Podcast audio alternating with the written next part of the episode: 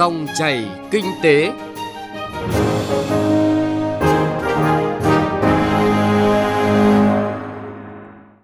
Cảm ơn quý vị và các bạn đã đón nghe dòng chảy kinh tế hôm nay, thứ hai ngày 29 tháng 7 năm 2019. Chúng tôi sẽ chuyển tới quý vị và các bạn những nội dung đáng chú ý sau. Những điều kiện cần để Việt Nam tiếp tục cải thiện chỉ số đổi mới sáng tạo toàn cầu. Chuyên mục Cà phê Doanh nhân mời quý vị gặp gỡ nữ doanh nhân Cao Thị Thanh Nga, Tổng Giám đốc Công ty Cổ phần Quốc tế VIT, nghe chị trải lòng về hành trình xây dựng thương hiệu Evasol.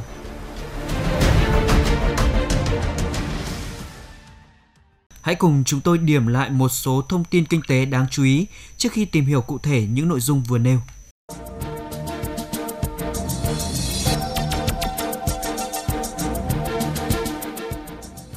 Tổ chức Sở hữu trí tuệ thế giới WIPO đã công bố chỉ số đổi mới sáng tạo toàn cầu 2019.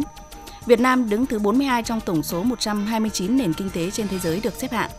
Với thứ hạng này, Việt Nam đạt được mục tiêu chung do chính phủ đặt ra là đến năm 2020, chỉ số đổi mới sáng tạo toàn cầu đạt 38,5 điểm và xếp hạng 44. Thứ hạng này cũng đưa Việt Nam vươn lên xếp thứ nhất trong nhóm 26 quốc gia thu nhập trung bình thấp và vươn đứng thứ ba trong ASEAN sau Singapore và Malaysia. Tổng doanh thu của các tập đoàn tổng công ty tăng 6,1% so với cùng kỳ năm 2018. Tổng lợi nhuận trước thuế tăng 0,4%, đạt 64.000 tỷ đồng. Nộp ngân sách tăng 1,62%, khoảng 125.000 tỷ đồng. Một số tập đoàn, tổng công ty, ngân hàng có chuyển biến tốt, kinh doanh hiệu quả, lợi nhuận vượt kế hoạch và tăng từ 50 đến 60%. Tình việc làm và thu nhập của người lao động được duy trì ổn định. Thu nhập của người lao động cao nhất là khối ngân hàng – khoảng từ 21 đến 33 triệu đồng một người một tháng. Thấp nhất là khối nông lâm xây lắp với khoảng từ 6 đến 9 triệu đồng một người một tháng. Đây là thông tin được khẳng định tại hội nghị lần thứ 17 sơ kết hoạt động 6 tháng đầu năm và triển khai nhiệm vụ 6 tháng cuối năm của Ban chấp hành Đảng bộ khối doanh nghiệp Trung ương. Theo thống kê của Bộ Kế hoạch và Đầu tư, lũy kế giải ngân vốn ODA 6 tháng đầu năm đạt 4.100 tỷ đồng, chỉ bằng 12,7% kế hoạch chính phủ giao. Đặc biệt có tới 28 địa phương chưa giải ngân được nguồn vốn này do thiếu vốn đối ứng để thực hiện dự án. Cùng với đó là thực trạng các bộ ngành địa phương khi xây dựng kế hoạch trung hạn từ năm 2016 đến năm 2020 còn lúng túng, đề xuất hạn mức cho các dự án chưa sát với tiến độ và khả năng giải ngân thực tế. Theo thông tin từ hội nghị đánh giá kết quả công tác thuế 6 tháng đầu năm của Cục Thuế Thành phố Hồ Chí Minh, nợ thuế tại địa phương này tăng cao so với thời điểm kết thúc năm 2018 lên đến 13.545 tỷ đồng, tăng gần 52%. Đáng chú ý, các khoản nợ thuế tập trung chủ yếu các doanh nghiệp bất động sản và xây dựng, xăng dầu. Nhiều doanh nghiệp trong số này có khoản nợ thuế hơn 3.000 tỷ đồng. Triển lãm thương mại quốc tế về quốc phòng và an ninh Việt Nam sẽ diễn ra tại Hà Nội từ ngày 4 cho đến ngày 6 tháng 3 năm 2020, thu hút sự tham gia của hàng trăm doanh nghiệp cung cấp dịch vụ, thiết bị, công nghệ tiên tiến từ nhiều quốc gia trên thế giới. Đây là dịp để các doanh nghiệp an ninh quốc phòng của nước ta giới thiệu sản phẩm mới và tiếp xúc, học hỏi kinh nghiệm trong nghiên cứu, sản xuất, hợp tác với các doanh nghiệp hàng đầu về lĩnh vực này.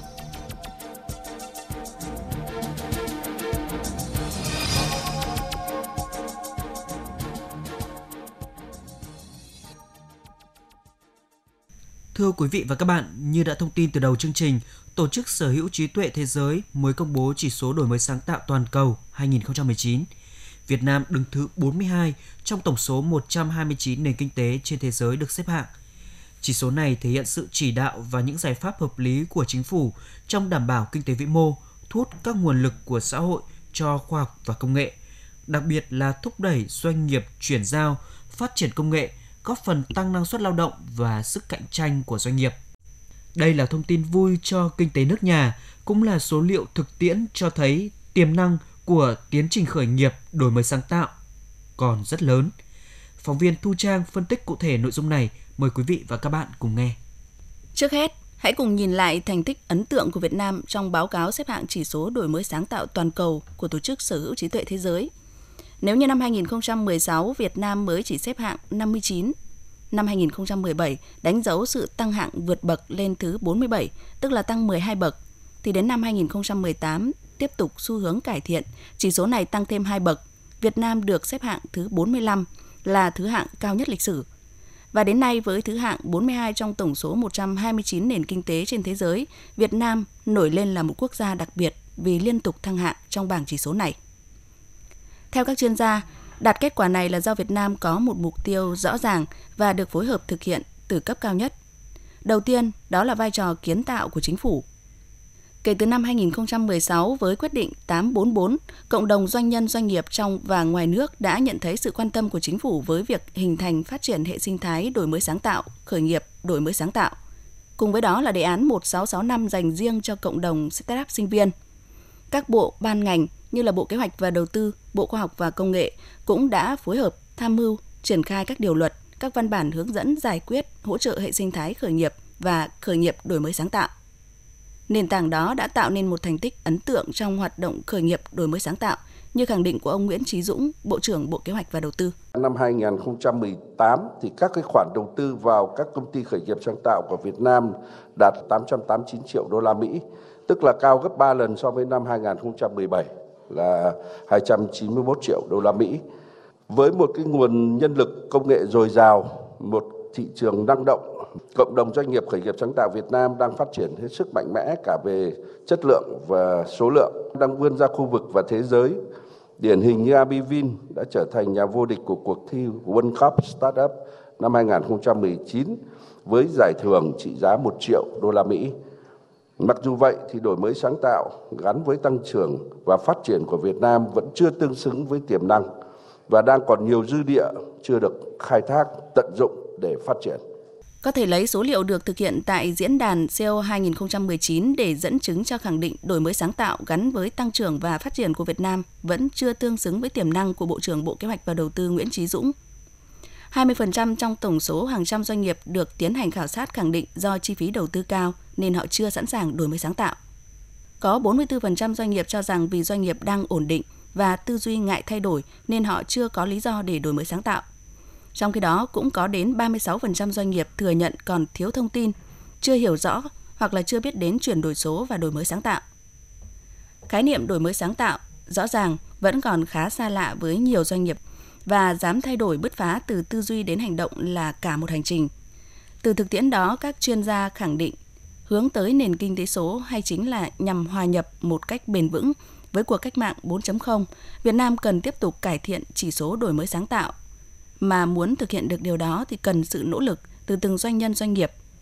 Tiến sĩ khoa học Hồ Tú Bảo, Viện Nghiên cứu cao cấp về toán nói. Cốt lõi nhất là mỗi một cái doanh nghiệp, mỗi một cái tổ chức phải thay đổi cái cách mình làm việc, thay đổi cái mô hình kinh doanh của mình với những công nghệ mới. Thì mỗi một cái tổ chức đều phải nghĩ lại là cái cách mình đang làm thì cần phải được thay đổi như thế nào. Ý thức đổi mới sáng tạo là vô cùng quan trọng Tuy nhiên, để tiếp tục cải thiện thứ hạng trong chỉ số đổi mới sáng tạo toàn cầu nói riêng, góp phần thúc đẩy tăng trưởng kinh tế nói chung một cách bền vững, các chuyên gia nhấn mạnh cần tiếp tục chú trọng các yếu tố đầu vào của đổi mới sáng tạo. Trong đó, đặc biệt lưu ý cải thiện các nhóm chỉ số về hạ tầng công nghệ thông tin, cải thiện môi trường kinh doanh, chất lượng các quy định của pháp luật, nâng cao chất lượng lực lượng lao động. Nhóm chỉ số này thuộc về chính sách vĩ mô. Và thực tiễn từ cách nay gần 2 tháng, trong một diễn đàn bàn luận cùng chủ đề thúc đẩy đổi mới sáng tạo, thu hút quỹ đầu tư khởi nghiệp đổi mới sáng tạo, các chuyên gia trong nước và quốc tế đã đồng thuận quan điểm này. Ông Chu Ngọc Anh, Bộ trưởng Bộ Khoa học và Công nghệ khẳng định đây là yêu cầu từ thực tiễn. Điều đầu tiên rất cần tới vai trò kiến tạo của chính phủ thông qua các chính sách hỗ trợ phù hợp. Cần tới nguồn lực tài chính từ các quỹ đầu tư mạo hiểm, các nhà đầu tư thiên thần. Chúng ta cũng cần đến hạ tầng và dịch vụ để hỗ trợ khởi nghiệp và vai trò của các trường trong cung cấp nguồn ý tưởng và nhân lực khởi nghiệp chất lượng cao. Cùng với đó là thị trường cho khởi nghiệp với sự vào cuộc của các doanh nghiệp lớn. Văn hóa khởi nghiệp sáng tạo để chấp nhận đối với những người trẻ dũng cảm bước ra khỏi vùng an toàn, chấp nhận rủi ro, thất bại để có thể đi đến đích thành công.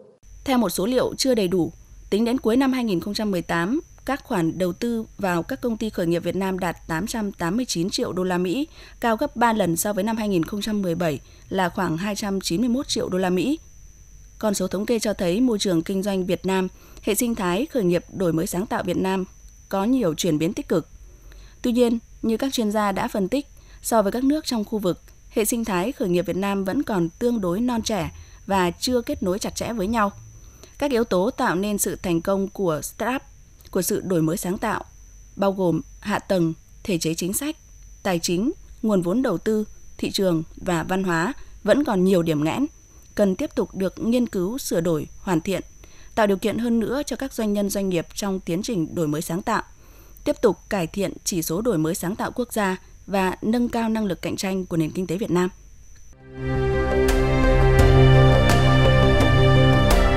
Cà phê doanh nhân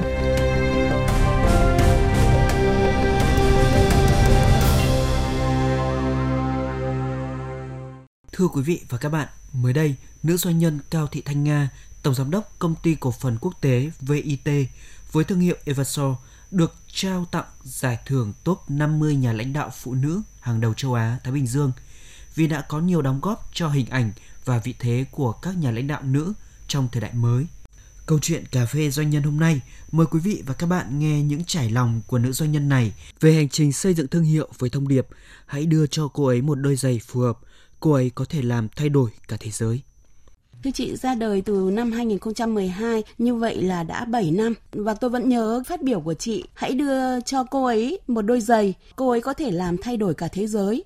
Tôi muốn biết rõ hơn về cái thông điệp này ạ. Và thông điệp này đã đồng hành với chị và công ty mình như nào? À, vâng ạ, cảm ơn chị ạ. À, hãy đưa cho cô ấy một đôi giày phù hợp, cô ấy sẽ có thể làm thay đổi cả thế giới. Cái thông điệp này đã đồng hành với chúng tôi từ những ngày đầu thành lập chúng tôi luôn mong muốn tạo nên những hình ảnh người phụ nữ Việt Nam tự tin, năng động, bước đi một cách vững chãi trên con đường sự nghiệp của mình theo cả nghĩa đen và nghĩa bóng. Thông điệp đó là tôn chỉ để chúng tôi tạo ra những sản phẩm tốt dành cho khách hàng của mình, đặc biệt là khách hàng Việt Nam.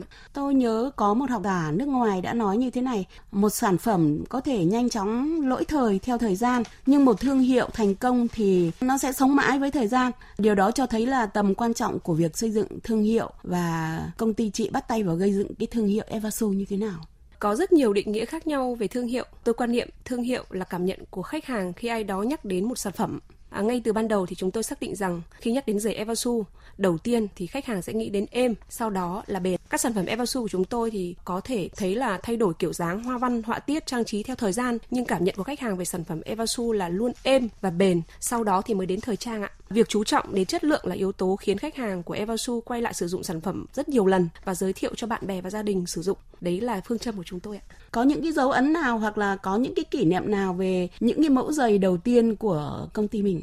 dạ vâng, cảm ơn chị về câu hỏi này ạ. Đúng là khi tôi mới thành lập Evasu thì khi đó thì còn khá trẻ và khi còn trẻ thì bạn có những ý tưởng táo bạo À, nhưng lại có phần bồng bột. Những mẫu giày đầu tiên mà Evasu sản xuất ra thì đính đá rất là nhiều. Sản phẩm tôi cho rằng là đính đá thì rất đẹp và bản thân thì tôi rất thích. Nhưng khi tôi ra thị trường thì người Việt Nam lại không thích ở thời điểm đó. Những sản phẩm đính đá bán không tốt làm cho tôi và cộng sự phải ngồi lại để nhìn nhận, đánh giá đúng về nhu cầu thị trường. Chúng tôi làm chậm lại, nghiên cứu kỹ hơn, lắng nghe khách hàng của mình nhiều hơn để cho ra được những sản phẩm phù hợp thị trường như thời điểm hiện tại. Trong những năm gần đây thì ờ, công ty chúng tôi có cái nhìn mới mẻ hơn về thời trang, ngày càng có những mẫu lạ mắt, hoa văn sặc sỡ hoặc là bắt kịp với xu thế của thế giới ạ. Và kể từ khi có những cái thay đổi như thế thì chị thường xuyên nhận được những cái nhận xét của khách hàng về sản phẩm của mình như nào? Hàng ngày trên fanpage của Evasu và trên à, trang website của chúng tôi ấy, thì các khách hàng đánh giá rất nhiều các sản phẩm về chất lượng, đặc biệt là êm và mềm. Những nhận xét về sản phẩm của chúng tôi thì thường xuyên là được cập nhật, tức là được nhận hàng ngày và đó cũng là niềm động viên của chúng tôi ạ. Vâng. Tôi được biết là ban đầu chị không phải là chọn thời trang, chị đang ăn nên làm ra từ bất động sản. Về vâng. sao chị lại chuyển sang sản xuất giày dép thời trang và công ty của mình lại chỉ chọn lĩnh vực sản xuất giày dép dành riêng cho phụ nữ? Dạ vâng, đúng là như vậy. Đến năm 2010 thì công ty chúng tôi đang rất thành công và có tiếng trong thị trường bất động sản ạ. Nhưng mà chúng tôi nhìn nhận thấy rằng là thị trường giày rất là tiềm năng. Người phụ nữ Việt Nam thì hiện đại vô cùng và vô cùng là năng động. Họ không chỉ chăm sóc gia đình, nuôi dạy con cái, mà còn là lao động chính trong gia đình nữa. Đặc biệt là đối với lĩnh vực hai bạn trẻ yêu nhau chẳng hạn, thì họ phải di chuyển rất nhiều. Như vậy thì chúng tôi đặc biệt là chú trọng đến thu hút người phụ nữ. Và chính vì nhu cầu đó thì tôi nghĩ rằng đem những cái sản phẩm tốt, chất lượng tốt, êm mềm và cái mẫu mã tốt thì sẽ là một thị trường rất là tiềm năng tại thời điểm chúng tôi thành lập Evasu thì Việt Nam chưa có thương hiệu nào đảm bảo được ba yếu tố thời trang, bền và an toàn cho người sử dụng chúng tôi nhận thấy phụ nữ Việt Nam ngày càng biết cách hưởng thụ thành quả lao động của mình. Họ mua sắm ngày một nhiều hơn, thay vì trước đó họ chỉ mua một đôi giày để đi làm rồi là đi chơi thì bây giờ họ quan tâm đến nhiều đến xu thế thời trang thế giới. Họ sẵn sàng bỏ ra nhiều tiền để mua nhiều đôi giày cho nhiều bộ trang phục và họ mua rất nhiều trong quá trình để thay đổi các mẫu mã thời trang để làm mình đẹp hơn mỗi ngày. Vì vậy chúng tôi quyết định chọn lĩnh vực sản xuất giày dép và đặc biệt là giày công sở vừa để đáp ứng nhu cầu chính đáng cho người phụ nữ thời trang, bền, an toàn cho người sử dụng, vừa là để bắt kịp được nhu cầu mua giày dép ngày một tăng lên của chị em phụ nữ.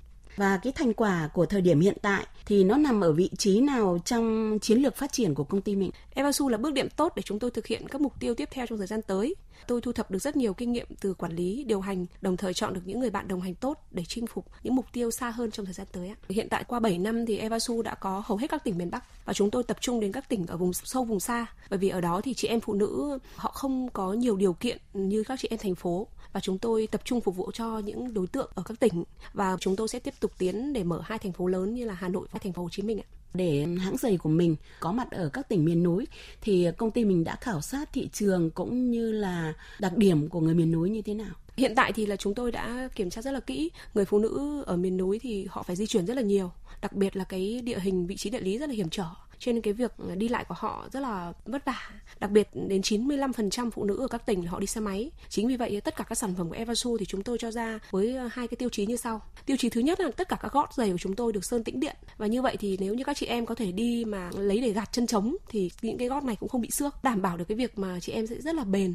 Cái thứ hai là tất cả các nguyên liệu của chúng tôi được tuyển chọn rất là kỹ. Đặc biệt chúng tôi sử dụng các sản phẩm bằng da bò tự nhiên, không pha trộn bất kể cái tạp chất nào thì khi mà khách hàng sử dụng đặc biệt là các chị em miền núi ấy, chẳng may mà có ngập nước thì có thể dốc khô và sẽ không bị bay form và đặc biệt là an toàn cho sức khỏe của các chị em ạ. À, tên thì rất là tây đúng không ạ? Evaso nhưng mà giày thì lại giày Việt, đặc biệt là phù hợp được với cả người miền núi là một cái điều rất là quan trọng đấy ạ. Và tôi được biết là công ty của mình, đặc biệt là chị có rất nhiều hoạt động xã hội. Chị có thể cho biết kỹ hơn những cái hoạt động này nó đã gắn liền với hoạt động của công ty mình như nào? Từ khi bắt đầu sự nghiệp kinh doanh của mình thì điều tôi ấp ủ đó là nếu như mình thành công trong con đường kinh doanh thì tôi sẽ góp phần cho xã hội này tốt đẹp hơn và cái phương châm đấy thì trước mắt thì tôi đã áp dụng được hai khía cạnh. Tôi đã kết hợp với báo an ninh thủ đô, thực hiện quỹ ăn for ăn tức là vì trẻ em có hoàn cảnh khó khăn. Và quỹ này thì trong mỗi sản phẩm bán ra của công ty thì chúng tôi trích một phần kinh phí để giúp các em có hoàn cảnh khó khăn tiếp tục theo học. À, và cái thứ hai nữa là trong mỗi một chương trình của chúng tôi thì thường có chương trình là đổi giày cũ lấy giày mới.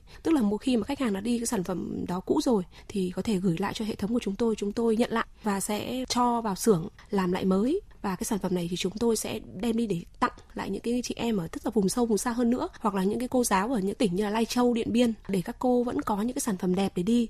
Và cái điều đó thì đã đón được nhận tình cảm rất là nồng nhiệt của những người mà đặc biệt là trong ngành giáo dục đã có rất là nhiều chuyến đi trong 7 năm qua và nó động lại trong tôi rất là nhiều cảm xúc và mỗi một lần đi về thì à, tôi nghĩ rằng là vẫn còn rất nhiều chị em, đặc biệt là những cô giáo, những bác sĩ ở vùng sâu, vùng xa, ở những cái tuyến ờ, lai châu, điện biên hoặc là mù căng trải, yên bái thì vẫn không có điểm để mua sản phẩm. Chính vì vậy thì chúng tôi đang mong muốn rằng là tiếp tục phát triển được cái mạng lưới ở những vùng sâu, vùng xa như vậy. Kinh phí thì không quá nhiều nhưng mà sẽ có nhiều cái điều kiện để cho các cô được đẹp hơn và được tỏa sáng hơn ạ. Và thành công của công ty nhãn hàng có thương hiệu như hôm nay thì cũng là lý do để người đứng đầu lọt vào top 50 nhà lãnh đạo nữ hàng đầu châu Á Thái Bình Dương. Tôi muốn biết rõ hơn một chút về danh hiệu này của chị ạ. Đó là danh hiệu mà tôi cảm thấy rất là vinh dự trong suốt sự nghiệp kinh doanh của mình. Đó cũng là may mắn mà tôi nhận được. Nhưng thực sự thì đó cũng là một ghi nhận trong quãng thời gian dài tôi làm kinh doanh và cũng như là tham gia các cộng đồng hệ thống doanh nhân và họ bầu chọn cho tôi. Và tôi cảm ơn rằng là tôi à, nhận danh hiệu đó và tiếp tục phát huy và cố gắng. Vâng, thưa chị Thanh Nga, thương hiệu đối với doanh nghiệp, đối với công ty thì cũng như là một danh tiếng đối với một con người. Quá trình tìm kiếm danh tiếng đó thì chị đã được cả hai. Chị và công ty sẽ tiếp tục chiến lược thương hiệu ấy như thế nào để ờ, không chỉ tồn tại, phát triển trong nước mà còn vươn tầm cho cả khu vực và thế giới nữa. Dạ vâng, ước mơ sẽ vẫn tiếp tục là thực hiện. Đối với công ty trong những năm tới thì chúng tôi tiếp tục mở rộng mạng lưới để chiếm toàn bộ các hệ thống thị phần ở các tỉnh, đặc biệt là sẽ tiến vào miền Trung và miền Nam thứ hai bản thân tôi và ekip của mình thì sẽ ngày càng sẽ học hỏi vì sẽ còn rất nhiều điều trên thế giới này chúng ta cần phải học xây dựng một thương hiệu và quản trị doanh nghiệp ngày một tốt hơn và cũng mong muốn một ngày không xa thì chúng tôi có thể mang sản phẩm của Việt Nam đi ra với bạn bè quốc tế ạ. Vâng, xin à, được cảm ơn chị Thanh Nga đã dành thời gian à, cho chương trình hôm nay. Cà phê doanh nhân với trải lòng của nữ doanh nhân Cao Thị Thanh Nga, Tổng Giám đốc Công ty Cổ phần Quốc tế VIT cùng thông điệp hãy đưa cho cô ấy một đôi giày phù hợp, cô ấy có thể làm thay đổi cả thế giới. Đã kết thúc dòng chảy kinh tế hôm nay. Chương trình do biên tập viên Thu Trang cùng nhóm phóng viên kinh tế phối hợp thực hiện. Cảm ơn quý vị và các bạn đã chú ý lắng nghe. Xin kính chào tạm biệt và hẹn gặp lại.